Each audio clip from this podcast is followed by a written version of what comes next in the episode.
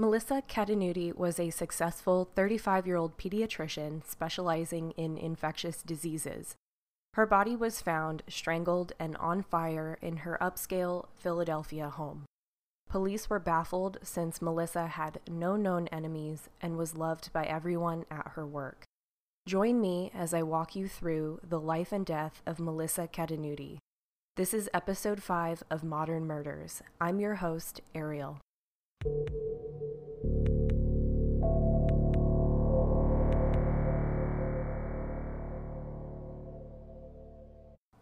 I'm proud to announce that I am on Spotify and Google Podcasts. So if you're listening on either of those, please like, subscribe, and give me a review as well.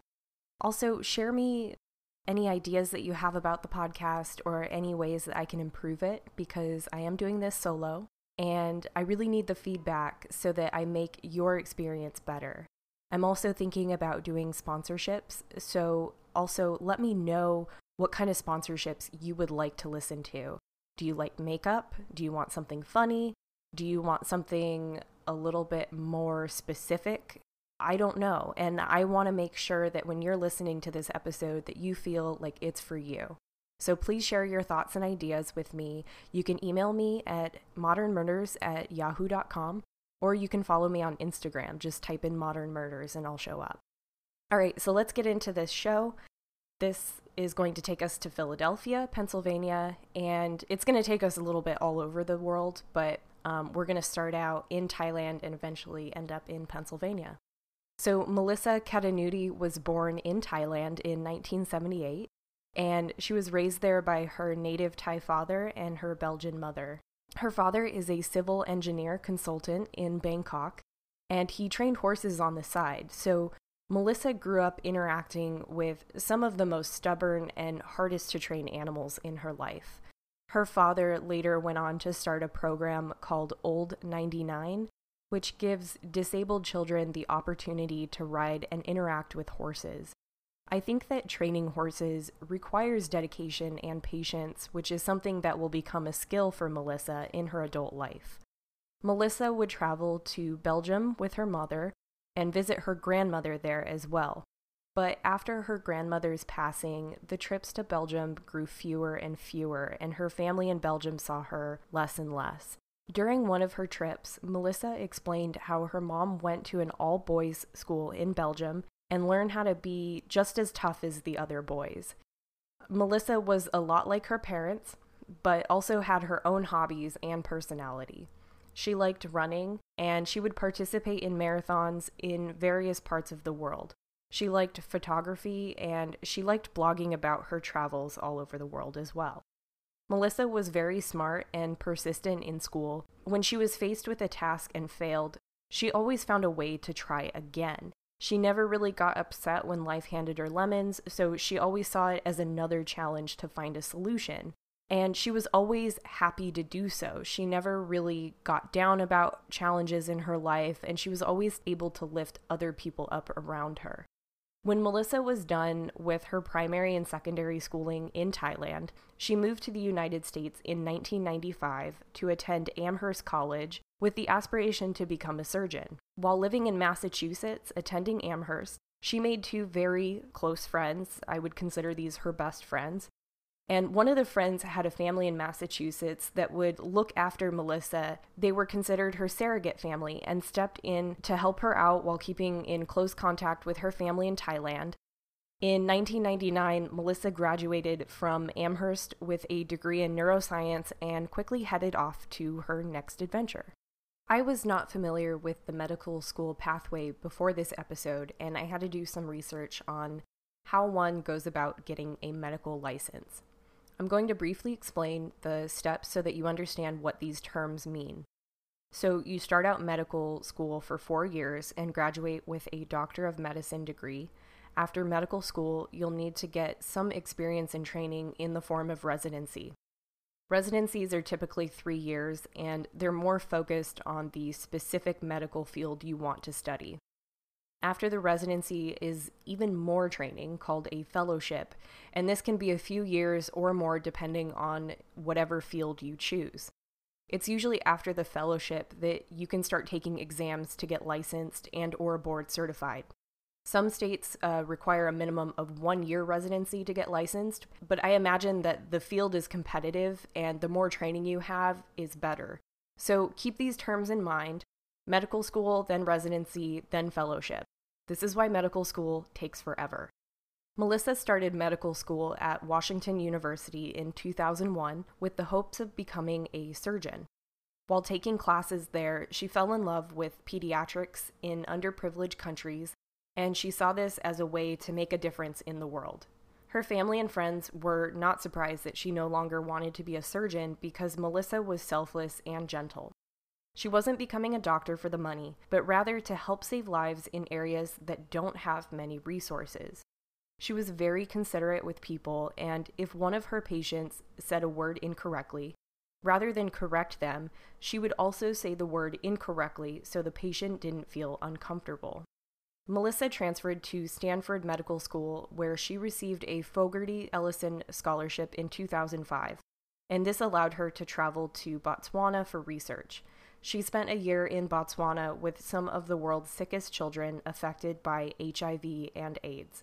Her time there greatly impacted her perspective of life, and she was planning to return to Botswana to continue research. She graduated from Stanford in 2007 and she moved on to her next adventure. She transferred to Washington, D.C. to start her first year surgery residency until she was able to find something closer to what she wanted to do. In 2008, she was able to transfer to Pennsylvania for her remaining three years in pediatrics residency at Children's Hospital, where she finished her residency in 2011. After her residency, she continued to work for the Children's Hospital, completing her fellowship in infectious diseases and pursuing a master's degree in clinical epidemiology at the Perelman School of Medicine. Fellowships require long work shifts, so living close to the hospital you work at is ideal. She was just a four minute walk away from where she worked and lived in an affluent area in Pennsylvania in a moderately sized townhouse with her dog Pooch. Because Melissa's schedule was understandably chaotic, she had a scheduled dog walker who would use the lockbox outside to enter the house and walk Pooch during the day when Melissa was at work.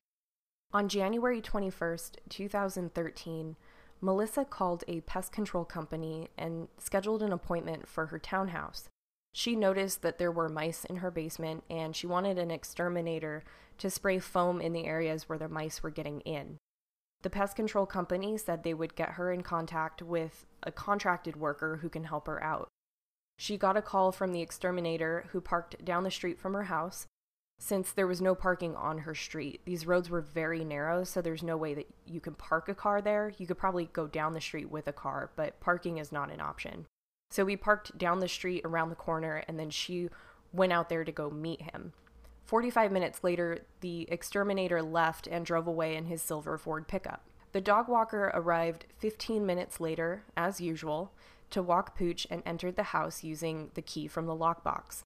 She immediately noticed the smell of smoke, and Pooch was visibly distraught.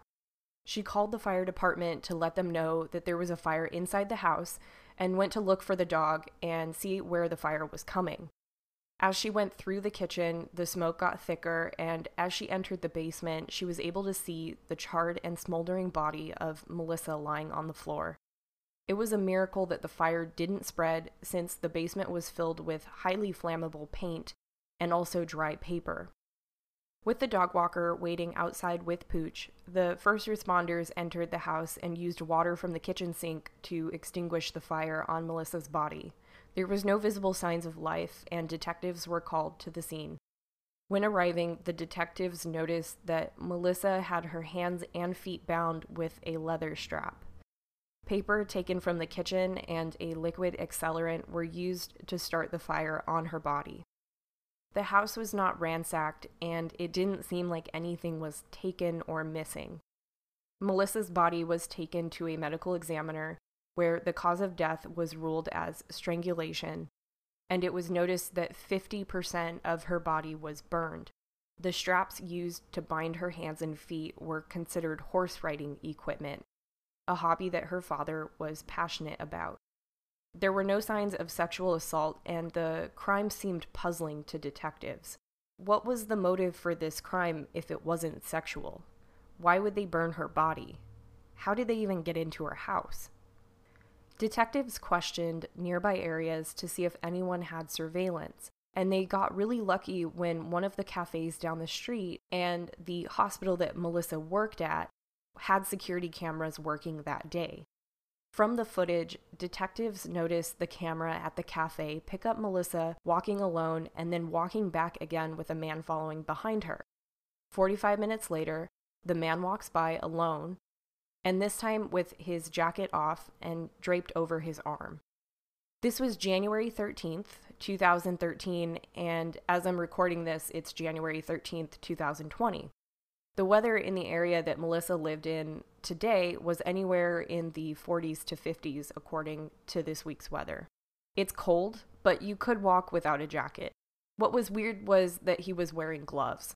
Why be too hot for a coat, but keep your gloves on? It just kind of seemed odd to me that he would have his coat draped over his arm and have his gloves on. It just kind of seemed like, looking back on it, maybe he was hiding something. Detectives were able to get a time frame from when the dog walker called 911 and look back on the video surveillance to find this unknown man on a camera walking to and from her townhome. So this was most likely their guy. In the video from her work, the recording shows him leaving in a silver Ford pickup and circling the block a few times before leaving the area. Police were not able to get the license plate on the truck, so they needed to use another way of identifying this guy. I'm not too familiar with this technology, but police were able to take the footage from the man, map his face digitally from the footage, and then compare it with driver's license photos in the DMV database. I think this technology is really cool and kind of scary at the same time that they can map your face from a still image in footage police were able to get a list of people and then narrowed it down to see if anyone on that list had a silver Ford pickup. While this was happening, police were also searching Melissa's phone records to see if they could identify any of the phone numbers, but this process does take time. Detectives got in touch with three of Melissa's friends and asked them to check the house to see if anything was missing or unusual. The three friends went in and did not notice a robbery or that anything was moved from its original spot.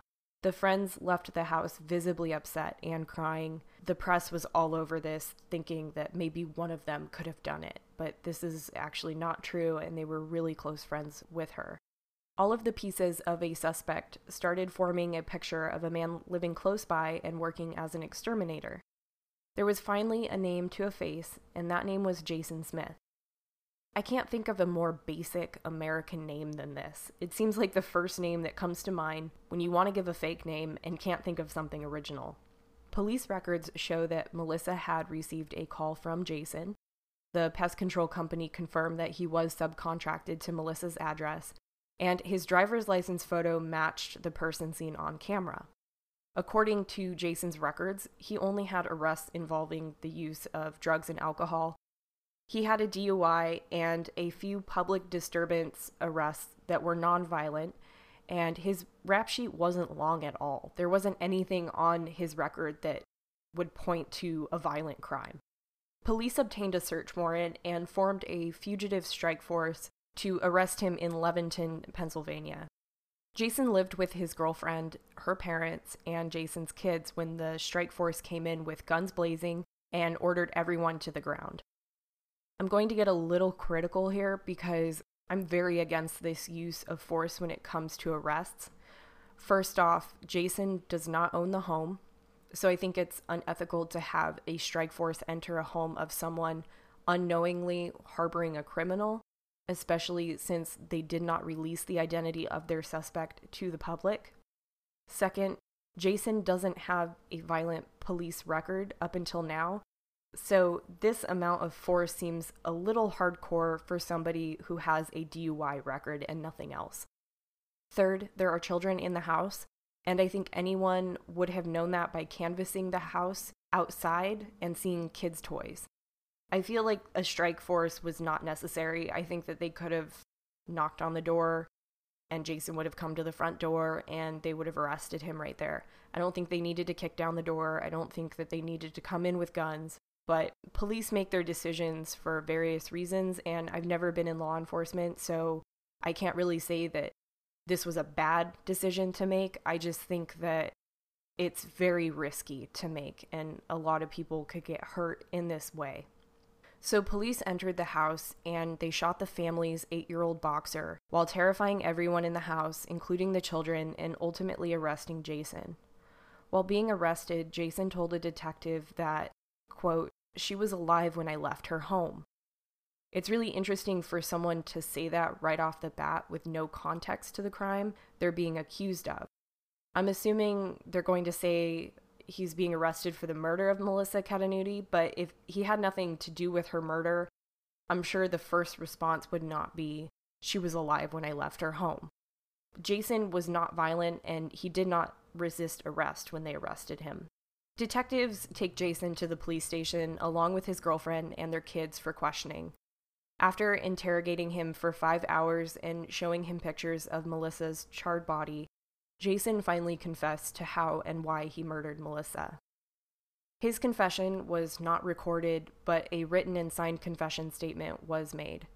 He says that Melissa's dog Pooch was getting in the way and was becoming a problem for him to do his work. Melissa also wanted him to spray foam to keep the mice from getting into the basement, and Jason disagreed.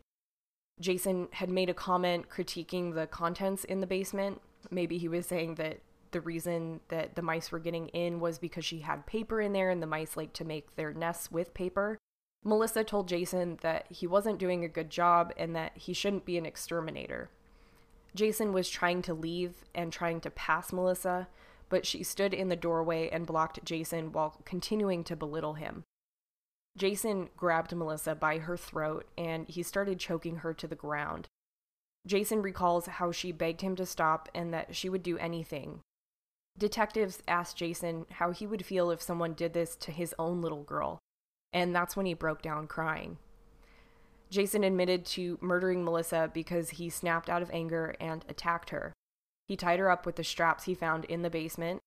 Once he realized that she was dead, he freaked out and attempted to burn the body to get rid of evidence.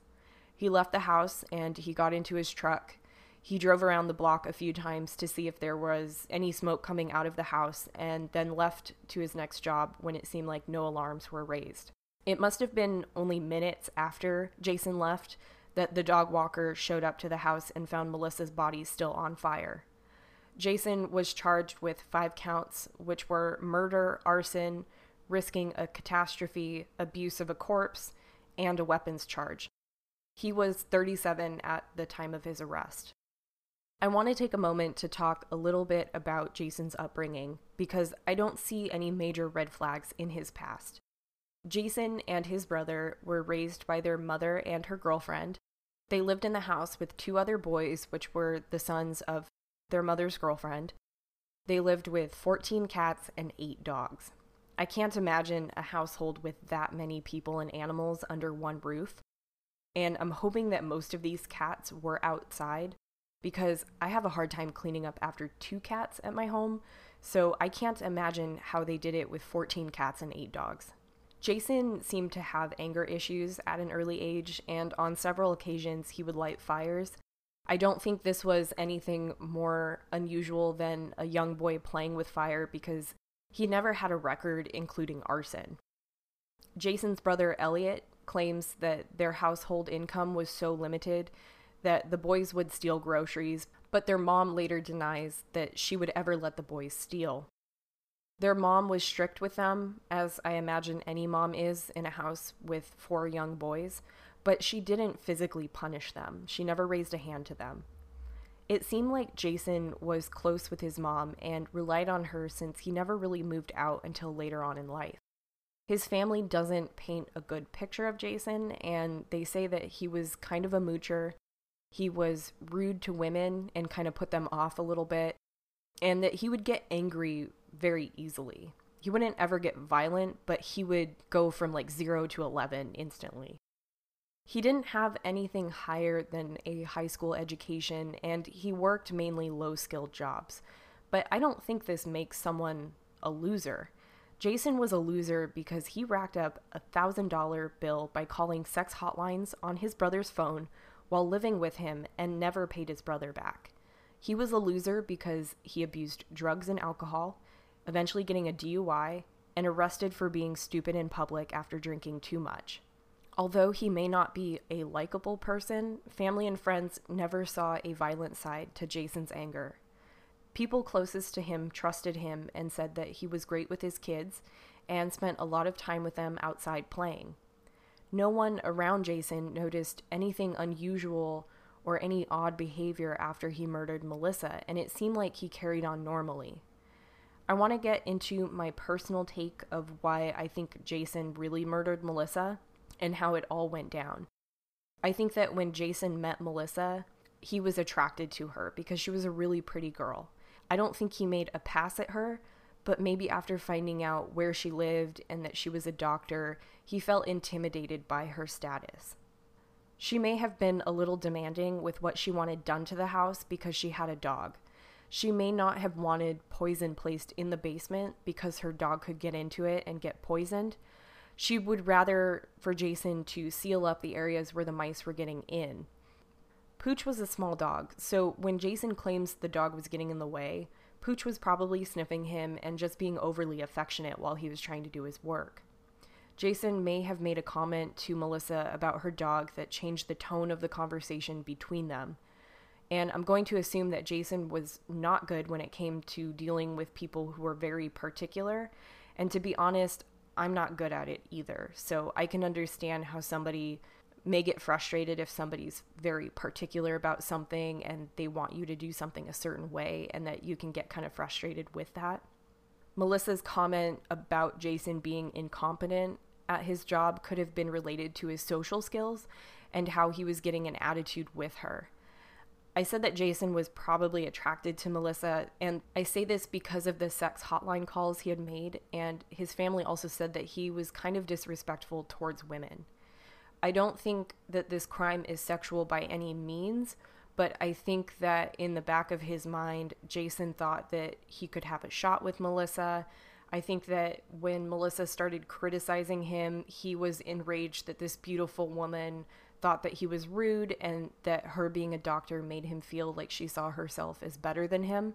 It could have been that Melissa may have been mean to him because everyone has their bad days.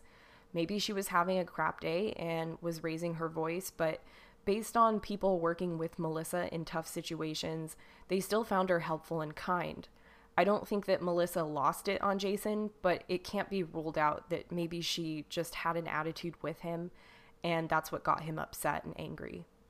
I think the more likely story is that Jason's ego was extremely fragile, and a woman asserting her dominance was enough to break his ego and set him off. I don't know why Jason found it necessary to tie her hands and feet after he strangled her. Maybe he thought she wasn't dead, but then why set her body on fire? It's such a horrible way to kill someone if you aren't sure that they're dead. He set her body on fire to hide evidence, but this ultimately led to the discovery of her body even sooner. He didn't try to conceal her body, but made it really noticeable. It's obvious that Jason didn't know what he was doing and he was panicked. At the court hearing, the two detectives working on the case, Detective Edward Tolliver and Detective Henry Glenn, testified on Jason's confessions. One of the detectives was present when he made the comment about her still being alive when he left the home, and the other detective was present during the interrogation confession. In a desperate attempt, Jason claimed that he falsely confessed and that he was roughed up by detectives to confess. He claims that the detectives slammed his head on the ground and he thought that he could get away with this claim since the interrogation was not recorded. He also said that he was distressed because they were keeping his kids and girlfriend and that he just wanted it to be over. He also said that he was mentally incompetent to confess because that he had intellectual disabilities. I think there's a difference between intellectual disabilities and being dumb like Jason for example, when he was talking to his girlfriend in jail on the phone, he forgot that the call was being recorded, and they were both joking about how he planned to fake a mental disability to claim that he falsely confessed and was coerced. In court, the recordings of that phone call to his girlfriend was replayed, and the defense team was dumbfounded. I think that they thought, what the hell was this guy thinking? Why would he say his plan over the phone? But I think that at this point, Jason's own defense team had given up on him because he was such a loose cannon. A jury of six women and six men found Jason guilty of the five charges against him. He was sentenced to life in prison without the possibility of parole, and his convictions were imposed to be served consecutively. In the last episode, I said concurrently, and that was incorrect. I meant consecutively. And in this case as well, his sentences were kind of stacked on top of each other. So when one sentence was served, the other one would start. Melissa's surrogate family and friends attended the hearing and were relieved when the verdict was read. They made impact statements from both themselves and for Melissa's family in Thailand. Her parents were not able to attend because their health declined after her death and they were not well enough to travel the long distance. Melissa's friends from Amherst College made a Melissa Ketunuti Basilier 1999 Memorial Scholarship to help other aspiring students in the science and medical field. The Basilier name is from her mother, so that's why they put that in there as well. I'm not sure what her official name was on her birth certificate, but I think they wanted to show that she was both her father and her mother's daughter. Melissa's loss was felt by everyone who knew her and the most common thing that people said about her murder was that her death was a loss to the world. Jason not only murdered a daughter, a friend, a sister, but he also murdered the person who would have saved thousands of lives. Who knows? She could have been important in the discovery of the cure for AIDS. So it's really hard to think of what she could have accomplished given that she was such a hardworking person working in that field. Jason has tried to appeal his convictions, but he's exhausted almost all of them. I think he's down to his last one, and that one isn't looking great. The Pennsylvania Post Conviction Relief Act allows defendants to challenge their conviction, and Jason tried to make a what he thought was valid claim for this relief act, but his own lawyer filed a Finley no merit letter, and that says that he has no credible claim to be eligible for the PCRA. Not only are his appeals almost exhausted, but he doesn't have the support of his own lawyers. So that's the life and murder of Melissa Ketunuti. Thank you so much for joining me for another episode. I appreciate you listening. And again, if you want to leave a review, you can do so on Spotify and Google Podcasts.